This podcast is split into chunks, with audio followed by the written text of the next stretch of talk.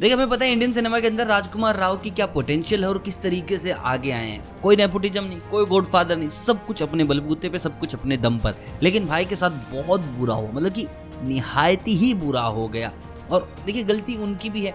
2020 में एक मूवी आती है हिट द फ़र्स्ट केस और मूवी काफ़ी अच्छी चली है, मलयालम मूवी है। और भाई टू बी फ्रैंक जितनी भी सस्पेंस थ्रिलर मूवी होती है ना these are one time watch एक बार सस्पेंस गया तो समझो मूवी गई। इफ़ यू नो कौन विलन है तो साला कौन ही देखेगा यार इस मूवीज़ को? मर्डर कैसे हो रहे तो कौन देखेगा मूवीज़ को?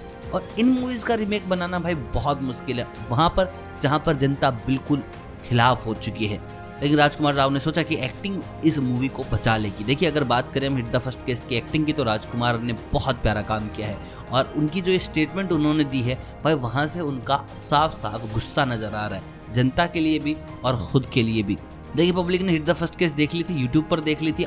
Nobody was interested to watch hit the new case और भाई फ़िल्म का कतई है ना, वो बोलते हैं ना कि डब्बा बंद हो गया, वो हो गया फ़िल्म के साथ।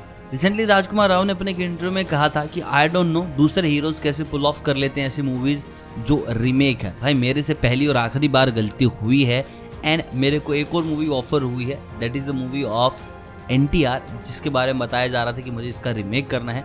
सॉरी मैं ये मूवी नहीं करने वाला। भविष्य में मेरे हिसाब से मैं कोई भी रिमेक नहीं करूँगा, चाहे कोई भी मुझे कितने भी पैसे दे दे। हाथ जोड़कर माफ़ी मांग ली है उन्होंने अपनी हिंदी ऑडियंस से। हाथ जोड़कर माफ़ी मांग ली है उन्होंने साउथ के स्टार से कि भैया, हमारी गलती है, हम आपकी मूवीज़ का रिमेक बनाते हैं।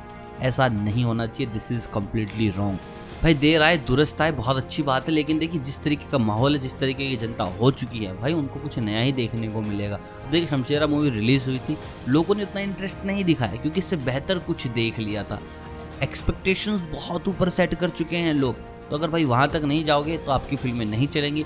और एक्सपेक्टेशंस को बीट कर दिया। कहानी acting music everything top notch है। तो भैया, आप हज़ार, दो हज़ार करोड़ रुपए ऐसे बस कमा जाओगे, महीने अंदर तुम्हें समझ नहीं आएगा। बाकी आप मुझे कमेंट करके बताओ, आपको क्या लगता है? रीमेक मूवीज़ बननी चाहिए या नहीं बननी चाहिए? बाकी मिलता हूँ बहुत तक आप सभी को। अलविदा।